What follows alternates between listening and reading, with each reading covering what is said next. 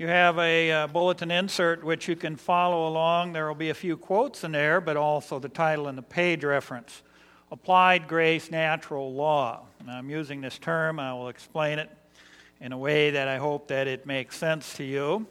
It's not a commonly used phrase unless you have a Catholic background. Catholics um, have developed the concept of natural law in a way that the Protestants have not. And, um, but I don't want to focus so much on that. I want to focus on the obvious presence of God's moral values and His grace associated with that in the world.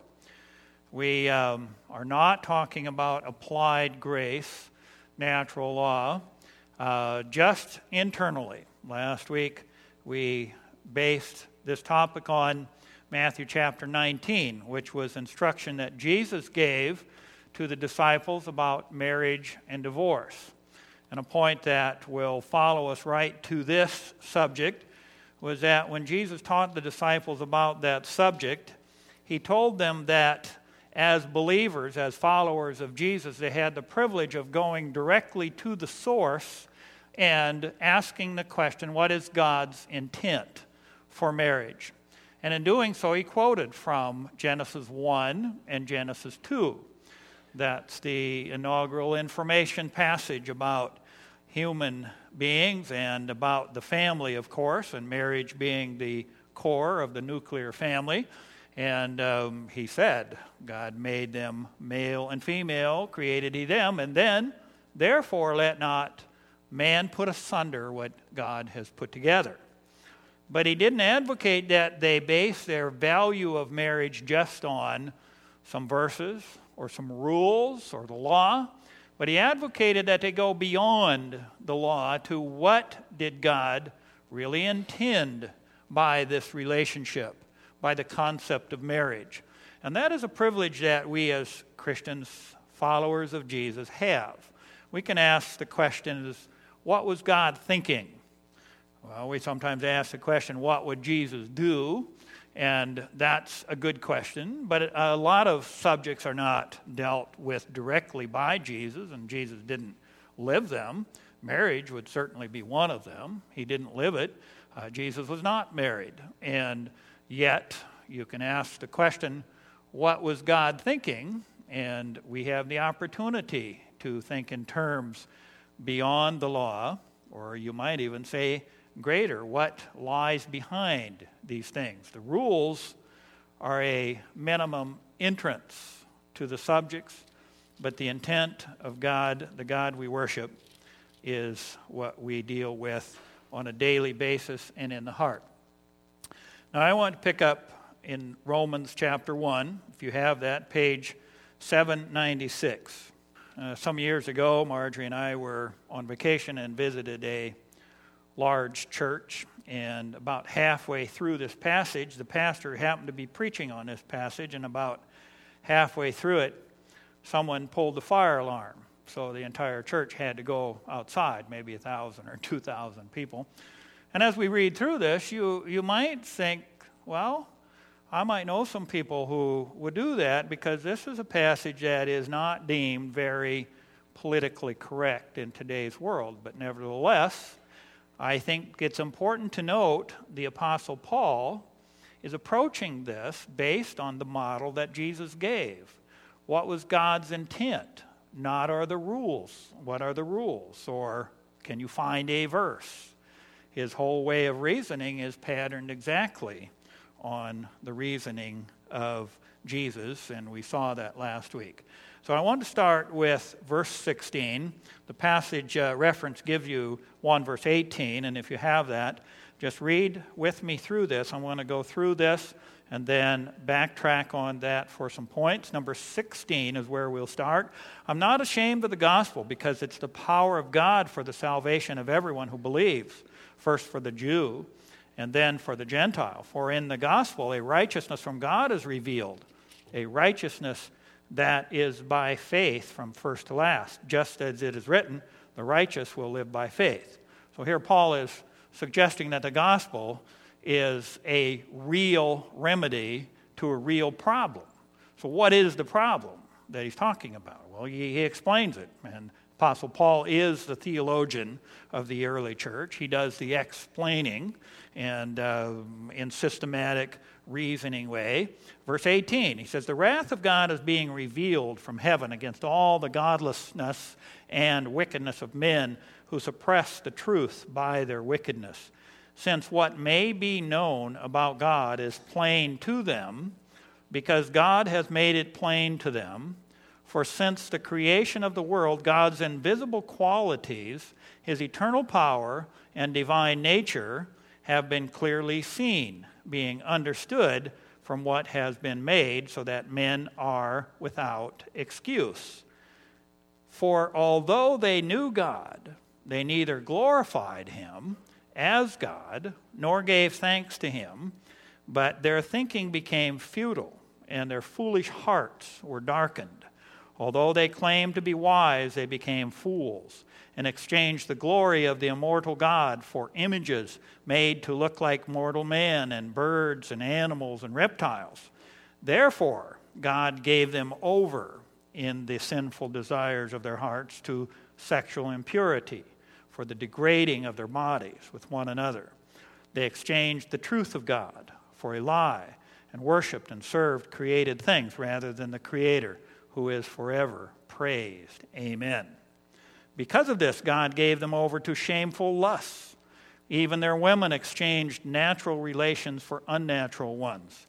In the same way, the men also abandoned natural relations with women and were inflamed with lust for one another. Men committed indecent acts with other men and received in themselves the due penalty for their perversion. Furthermore, since they did not think it worthwhile to retain the knowledge of God, he gave them over to a depraved mind to do what ought not to be done. They have become filled with every kind of wickedness, evil, greed, and depravity. They are full of envy, murder, strife, deceit, and malice. They are gossips, slanderers, God haters, insolent, arrogant, and boastful. They invent ways of doing evil. They disobey their parents they are senseless, faithless, heartless, ruthless. Although they know God's righteous decree that these, those who do such things deserve death, they not only continue to do these very things, but also approve of those who practice them. We'll go right on into chapter 2, the first four verses. You, therefore, have no excuse, you who pass judgment on someone else. For at whatever point you judge the other, you are condemning yourself because you who pass judgment do the same things. Now we know that God's judgment against those who do such thing is based on truth. So when you, a mere man, pass judgment on them and yet do the same things, do you think you will escape God's judgment? Or do you show contempt for the riches of his kindness, tolerance, patience, not realizing that God's kindness leads you toward repentance? Ah, I want to stop here because this um, he flows right into chapter 2 there to talk about judgmental spirit. Because I suspect that when people read this or have read it or hear it, uh, they look at that and they say, well, yeah, sock the judgment to them. Those people are pretty evil. And then you read that he says, well, what about you? Any of these things match you? he puts them all in the same category. I think it's a rather interesting way to do the sin list. And that's what it's called a sin list or a vice list. In, um, in the contemporary days, vice lists of that time were fairly common, and he was using one here. I didn't even count how many of the vices or the sins he puts in this category. But you understand what he's saying here. The gospel exists and was given because of what has happened to the human race. You could say this is about the human race in general. You could say that it's about the pre flood human race. You could say it's about the post flood human race. You could say it's about you and your family. You could say it's about our country and our society because the principles that he's talking about are all the same. He's talking about a downward spiral that begins when humans block out, intentionally block out, give God an obscene gesture or shake their fist at him, or a whole group of people do it. This is what happens. It's natural and normal process. And essentially, what Apostle Paul is suggesting here, that at some point, God becomes a Darwinist. You know what I mean by that? God simply removes his protection and lets the natural selection process work. This is um, what is sometimes referred to as the second law of thermodynamics. Uh, Peter Atkins writes about this, and he's a professor of physics at UCLA, probably one of the most pro- prolific science writers of, uh, of this decade, and even the last one before that. And he does a wonderful job explaining that. Not a, not a Christian at all. In fact, he debates Christians against Christians on subject of creation and God. But he points out there that the second law of thermodynamics, which basically means things fall apart. Have you noticed that things fall apart? You probably noticed that in your own body, your own home. You notice it, you, have you noticed that if you don't maintain your car, it falls apart? If you don't maintain your house, it falls apart, it gets cluttered. If you don't maintain your body, it falls apart. As you get older, you start to notice this. You can put a fancy title on that if you want. Second law of thermodynamics. Boy, that is impressive. In fact, um, I've, I've seen t shirts with that on it. Um, I but things fall apart. Things fall apart everywhere. That's the name of a book about life in South Africa that was a great classic. Um, I, just what life does. In this world, in this physical world, things fall apart. Without something making it come back together or holding it up, things fall apart, kind of like gravity. Unless there is a force greater than the gravity lifting you up, you're going to fall down. Now, I know some people don't believe in the law of gravity, and I understand the desire to not believe in that, but I don't think it's going to matter whether you believe in it or not.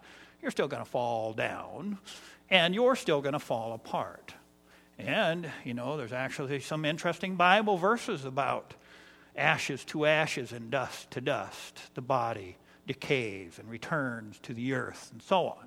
Now, we get that, right, from daily life.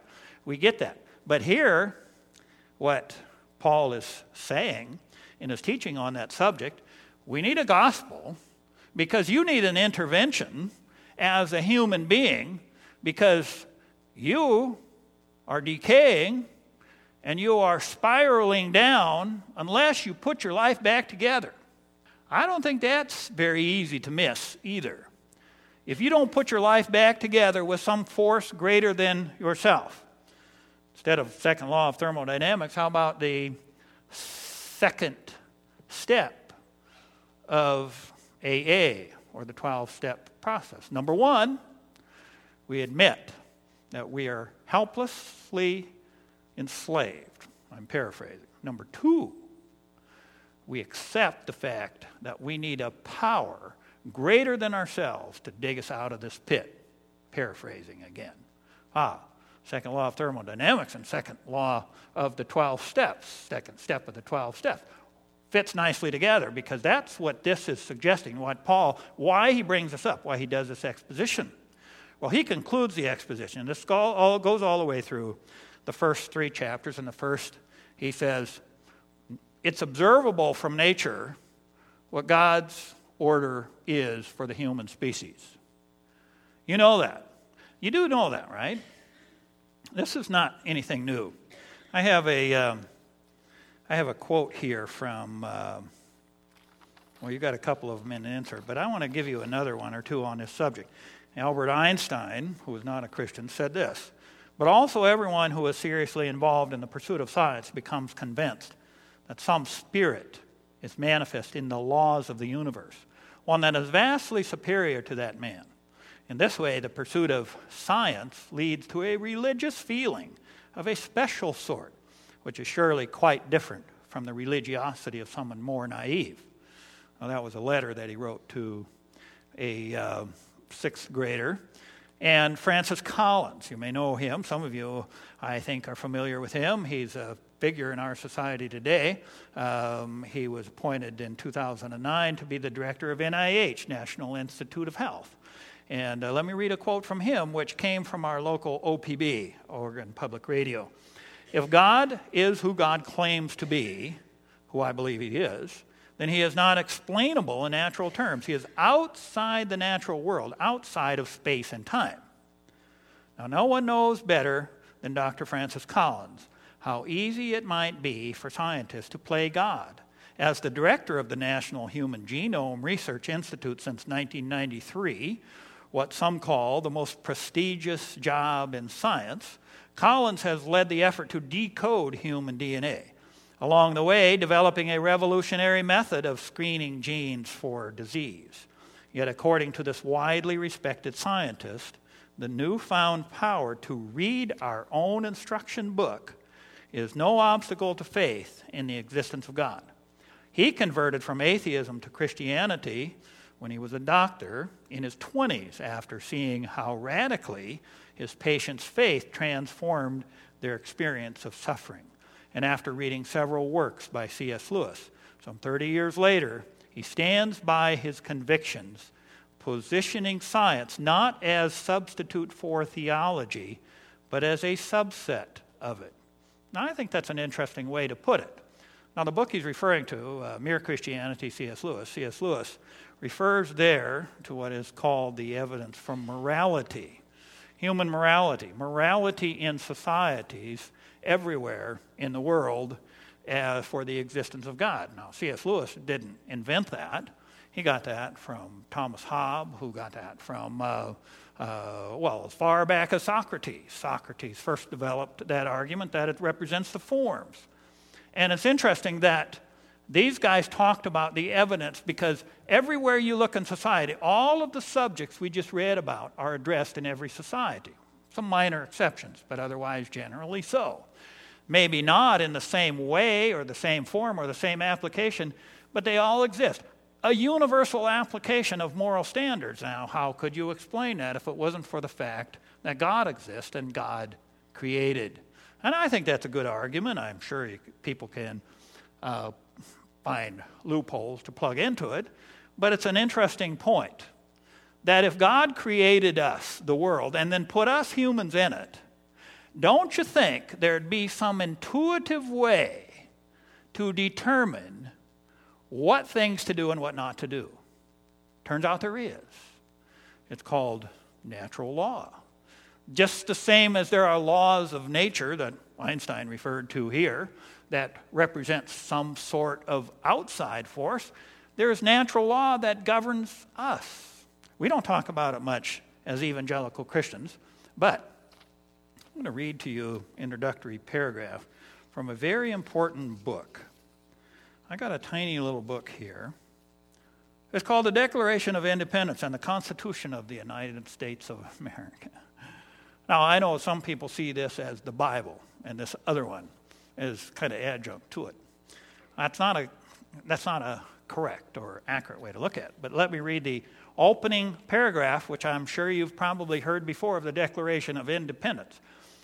When in the course of human events it becomes necessary for one people to dissolve the political bands which have connected them with another, and to assume among the powers of the earth the separate and equal station to which the laws of nature and of nature's God entitle them, a decent respect to the opinions of mankind requires that they should declare the causes which impel them to the separation. We hold these truths to be self evident that all men are created equal, that they are endowed by their Creator with certain unalienable rights, that among these are life, liberty, and the pursuit of happiness. The, the Declaration of Independence, or the Constitution, does not quote the Bible, does not quote the church. It quotes natural law. And I think sometimes we make a big mistake by, even as, as Christians, we say, well, what's the Bible verse behind that? Well, you know, I don't know. But there is something about the moral standards of God that exist in the human species that we should pay attention to. And what Paul is telling them, the subject of grace is necessary and applicable to the entire human race. There is not a separate moral standard for Christians and non Christians. If you are a full blooded human, all of the things that you read about in here about sexual purity and sexual impurity and about family and all of these other things applies to you and them. The difference is those who have, as he says, the power of the gospel of Jesus Christ have something with which to counteract that gravitational pull. That's what it's here for. Now, I'm not suggesting that anybody who is not a Christian has no ability to live a decent life. I'm suggesting that the whole purpose of the gospel is to turn around, to give that reverse pressure so that you cannot say, I am only human, so I don't understand that. You cannot say, I am only human, so I can't do anything about it. You cannot say, my parents raised me this way, or I am genetically predisposed. You cannot say that with a straight face in God's presence. He has provided a solution, has provided a means by which you can deal with these issues. Be free from them, overcome them, and eventually not even have them. That's what the Bible talks about as heaven. Now, I want to, uh, we'll roll this to the next one on your insert there. There's a couple of verses that I want to add to that, which I think would um, amplify on this subject before we get to the application points. I want to do something else first. I want to talk about the verse 28 through 32. Furthermore, since they did not think it worthwhile to retain the knowledge of God, he gave them over to a depraved mind to do what ought not to be done. They have become filled with every kind of wickedness, evil, greed, depravity. They are full of envy, murder, strife, deceit, malice. They are gossips, slanderers, God haters, insolent, arrogant, boastful. They invent ways of doing evil. They disobey their parents. They are senseless, faithless, heartless, ruthless. Although they know God's righteous decree that those who do such things deserve death, they not only continue to do these very things, but also approve of those who practice them. I wanted to repeat that because when this passage is dealt with, quite a bit of the focus is on the sexual question. Homosexuality is most definitely mentioned there, as is other forms of sex outside of marriage or sexual perversion, as he calls them. But a lot of times uh, I want to skip right over this part here. Let me ask you a question. Let's, let's just um, let's just say that uh, some of the more severe descriptions above that are not um, something you're doing in, uh, doing or engaging. How about uh, verse 29? Gossips. Oh, that's not very bad compared to all that other stuff. That's not bad. Oh, who said that? Who said that's not bad? It's the same as all that perverted stuff, according to this. You ever gossip? Well, you know, uh, we church people got to have a few vices that are legal. Yeah, isn't that a cute problem? Well, we're church people, so we can just do those things. There are some approved sins, you know. And those are the ones that we prefer while we're condemning the other guys. That's exactly what he says. You're as guilty as they are if you're a gossip. So don't put your nose in the air and condemn those who are guilty of these obvious perversions. How about uh, slanderers? Well, slander is a little different than gossip. That's where you um, actually try to harm somebody's reputation by saying something you know is untrue. God haters, insolent, arrogant, boastful. Any of you brag about your accomplishments and your possessions and your family members? How accomplished they are? Hmm. Invent ways of doing evil. They disobey their parents. You see what he's saying here. These are, uh, this is a vice list because it represents human decadence. And we're all in need of a Savior because of human decadence. And we can, none of us, feel free because of human decadence. Now, I want you to look at Romans chapter 3, verse 21 to 23. This is the conclusion that Paul reaches when he does this three chapter development.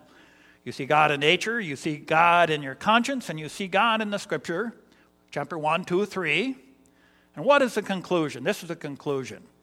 But now the righteousness of God has been manifested apart from the law, although the law and the prophets bear witness to it, the righteousness of God through faith in Jesus Christ for all who believe. For there is no distinction, for all have sinned and fall short of the glory of God. Well, aren't you just talking about the gay people?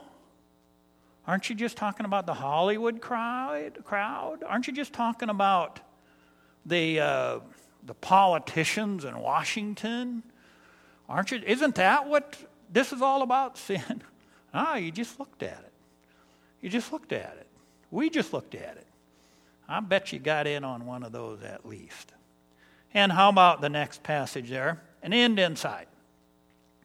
And when the perishable puts on the imperishable, and the mortal puts on immortality, then shall come to pass the saying that is written Death is swallowed up in victory. O death, where is your victory? O death, where is your sting?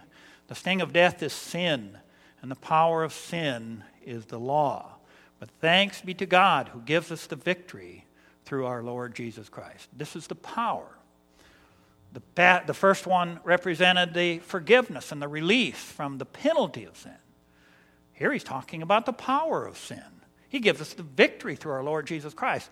And even finally, the removal of all of that from life. But you got to die to get that. In the meantime, we have the power to defeat it in our daily lives. Let me go to the next quote there. This is not scripture. But this um, entitled uh, Confusing Categories. This is a quote from Rick Warren that I think is worth thinking about when we're on this topic of applied grace.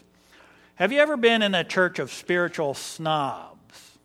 We get it, and you don't. Do you know why people have a hard time accepting others? They confuse acceptance with approval. There's a big difference between acceptance and approval. You can accept somebody without approving of his lifestyle. He may be doing something totally contrary to the Word of God. But you can accept him as a person without approving of the sin he's involved in. I think that's a, a more elaborate way or more, a more uh, um, a lengthier way of saying you can, in fact, love the sinner but hate the sin. I, that, that makes sense, right? I think that is so true that a lot of times it seems too simple. If you're a parent, you understand exactly what that means in your home. Not even talking about in the church like Rick Warren did here. If you are a parent, you know exactly what you mean. Your child can do something wrong, clearly wrong. Maybe harm somebody, maybe even harm somebody else in your family and you just you can know immediately instinctively that you still love that child but you hate what they did. People say this all the time even about people in prison and uh, all kind of things you know well that's still my child. I love that child even though i hate what he did or she did. And that's exactly what we need in terms of category distinctions. If we are going to be able to do what jesus did love without approving of the things that destroy. And then one other comment here that is part of our application here God isn't dead in Gotham.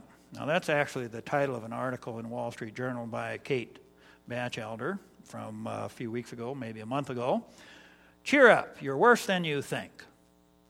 Reverend Tim Keller says with a smile, he's explaining that humans are more weak, more fallen, more warped than they ever dare admit or even believe. Then comes the good news. At the same time, people are more loved in Christ and more accepted than they could ever imagine or hope.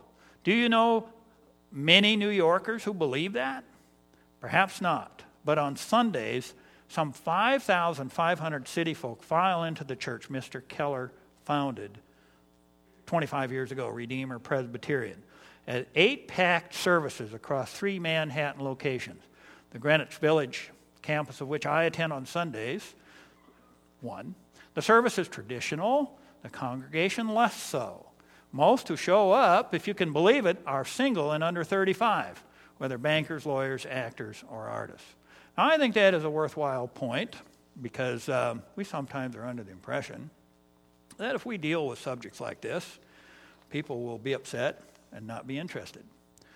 My experience, and I will just say this as my experience, and then I will bring up a point in the takeaways. My experience is that Christian people, church people, tend to be more squeamish about these subjects than non church people. I don't think you will find a Muslim, an atheist, a secular humanist, or a Buddhist who would be at all surprised to come to church and hear us hear this passage of scripture about the destructive nature of homosexual behavior, not gay orientation, homosexual behavior. Or would be all, at all surprised to hear us talking about the problems of divorce and marriage and remarriage and all surprised about, uh, to hear us talking about all these other things that Paul very clearly lumps into the vice list. I think most people out there think that that's what church is about to solve the problems of life. And I think that's what it's about too. Jesus certainly thought that's what it's about. He did not avoid any subject under the sun. The Apostle Paul certainly did not avoid any subject, but he did balance the conviction with grace. Here, so here's the takeaways. Number one, if denial of sin rather than repentance is your personal plan of salvation, you're in eternal trouble. Please take it seriously. I know a lot of people who just uh, say, Well, I just don't believe in sin. I just don't believe in condemnation. I just don't believe in all that, that uh, labeling stuff immoral. Well, good for you. Does anybody care? Is it going to make any difference?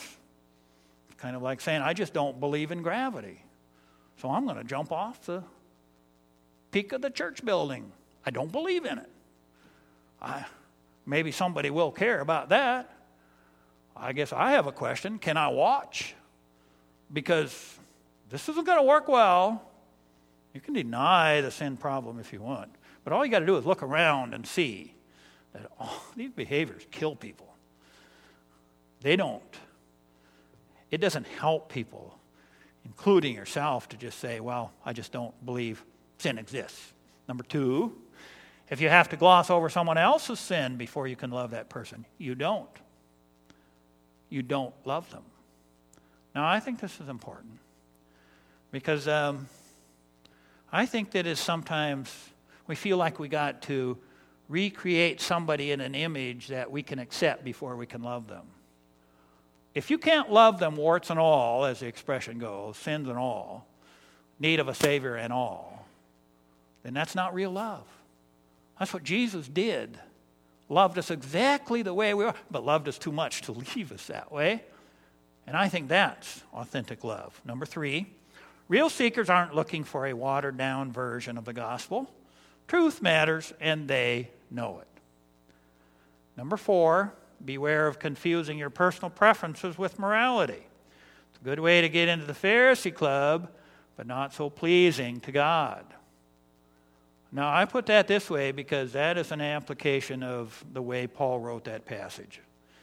Did an exposition of something that's easy to identify sexual impurity, sexual perversion, if you will. And then he adds about 20 other things that a lot of people just want to gloss over because that's not their deal, that first one. Beware of confusing your personal preferences with morality. We kind of like to um, moralize about a lot of things, don't we? About what people should and should not do, what's acceptable in church and what's not, and what's, what, what, what marks a real Christian and what doesn't. It's a human nature phenomenon called Phariseeism. We turn the grace of God and the truth of God into our personal possession. And if you don't look like me, act like me, and do the same things I do, sing the same songs I like, and all these kind of things, then hmm, you're probably going to hell. Because I am the measure of righteousness. My preferences are what matter. Number five, having grace and compassion for those still locked in sin shows that you know what it means to be saved by grace. The most radical preacher about sin in human history was a guy named Jesus. The most radical and compassionate expresser of love was a guy named Jesus. How did he do those two things? Because the fact is, they do go together if we are disciples of Jesus. Number six, for what do you need the grace of God today?